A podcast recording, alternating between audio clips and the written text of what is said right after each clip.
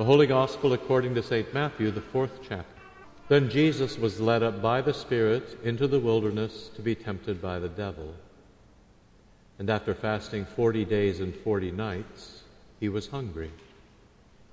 And the tempter came to him and said, If you are the Son of God, command these stones to become loaves of bread. But he answered, It is written, Man shall not live by bread alone, but by every word that comes from the mouth of God.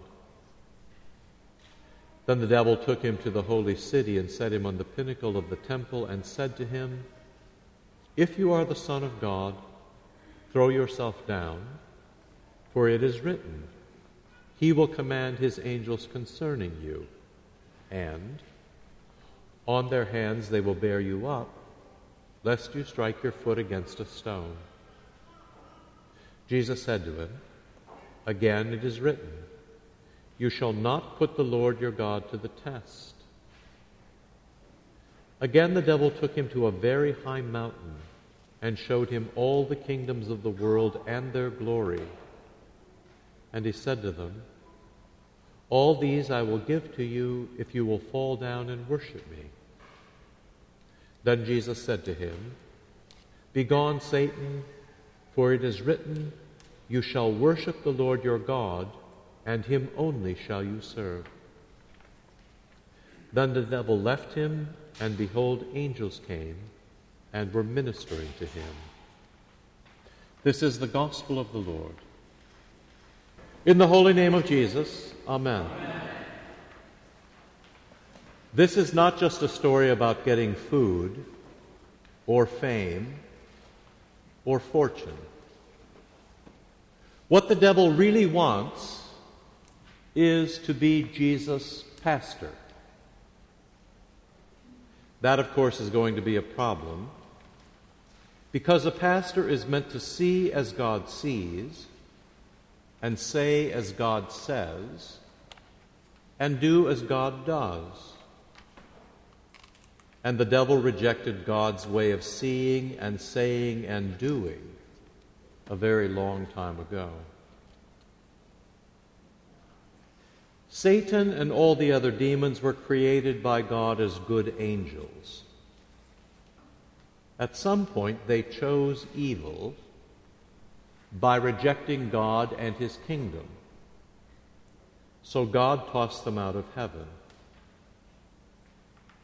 And that brings us to the gospel for today. Even though they were defeated, the devil and his evil angels have never stopped trying to overthrow God or you. Pride is blind like that. Pride cannot imagine anything or anybody greater than itself.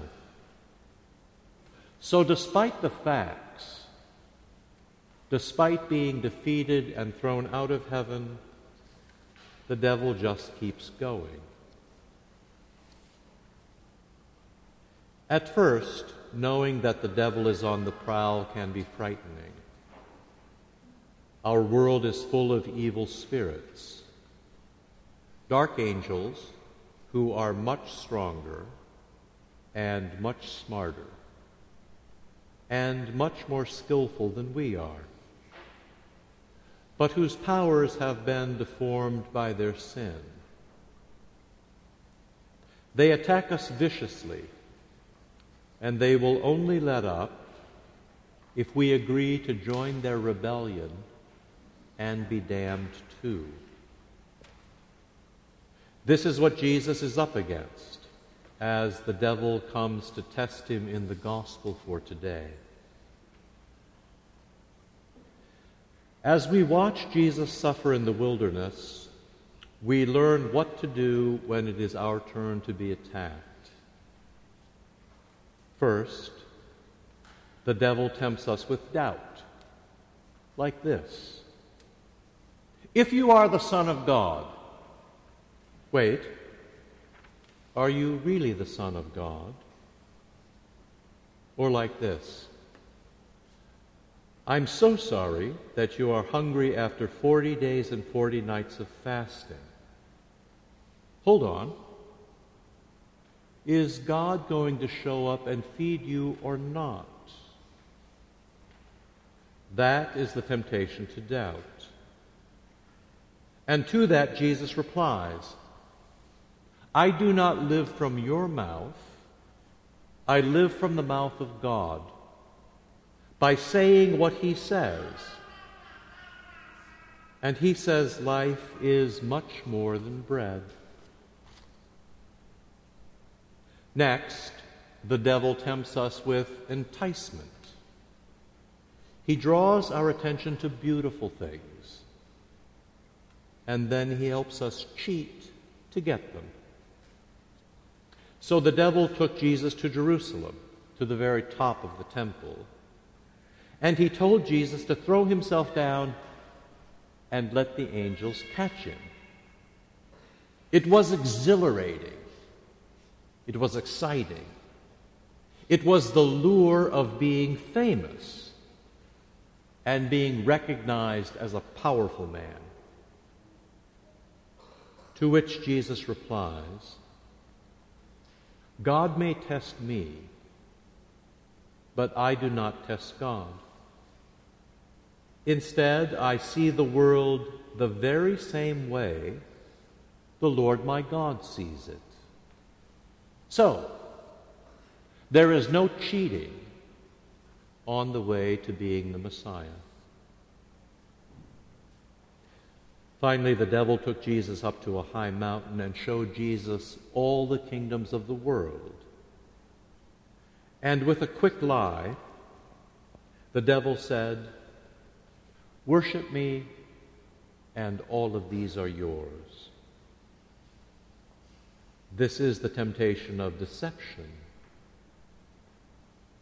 Of course, these kingdoms are not Satan's to give, nor are they Jesus' kingdoms to get, at least not by way of idolatry, not by worshiping a fallen angel rather than our holy Lord. And so Jesus replies, You go away now, which, just for fun, can also be loosely translated as, You drop dead. So, Satan, you can drop dead, while the living God of heaven and earth gets my adoration and worship and service I only do as God my Heavenly Father does.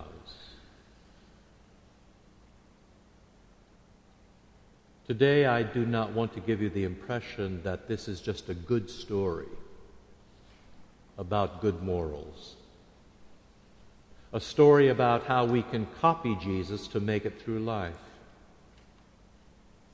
The gospel is never about what we do for Jesus. The gospel is always about what Jesus does for us. There is a clue about that in the welcome for today in the front of your bulletin. It is an interview with Father Fortea, a priest and exorcist, on how to avoid temptation. And the very first thing Father Fortea says is never, ever talk to a demon.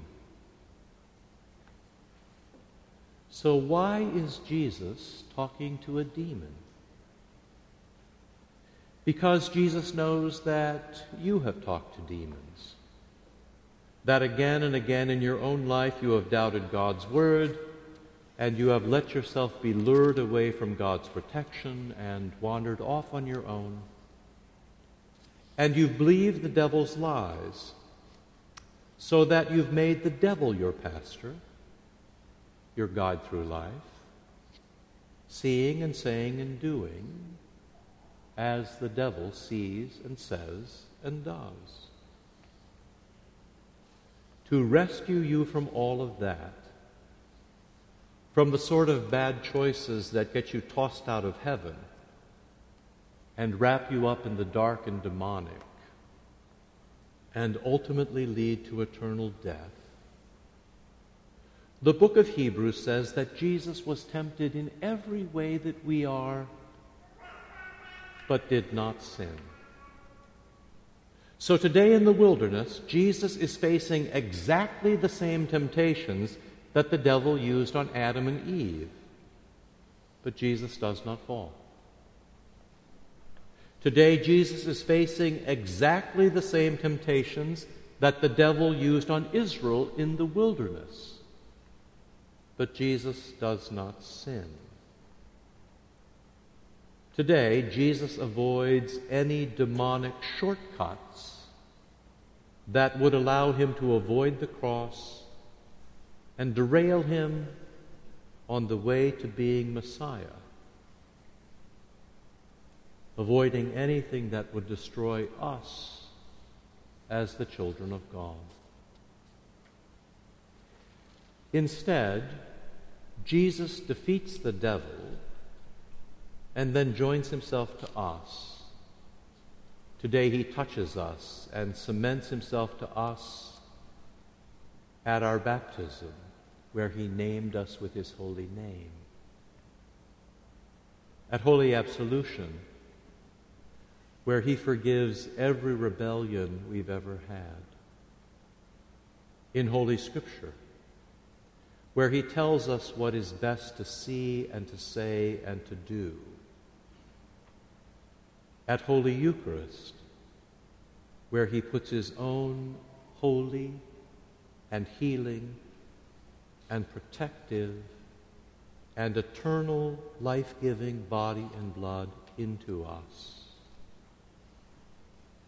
For the devil to overthrow us, the devil will have to overthrow him. Jesus, our pastor, Jesus, our high priest, Jesus, our Savior, Jesus, our Lord. But the devil already tried that, first in heaven, and again in the wilderness, and again on Good Friday. And you all know that the devil's pride ended in Jesus' resurrection. So the next time that you are tempted, feel free to see and say and do like Jesus, your pastor. Ignore the conversation and tell the devil to drop dead. In the holy name of Jesus, amen.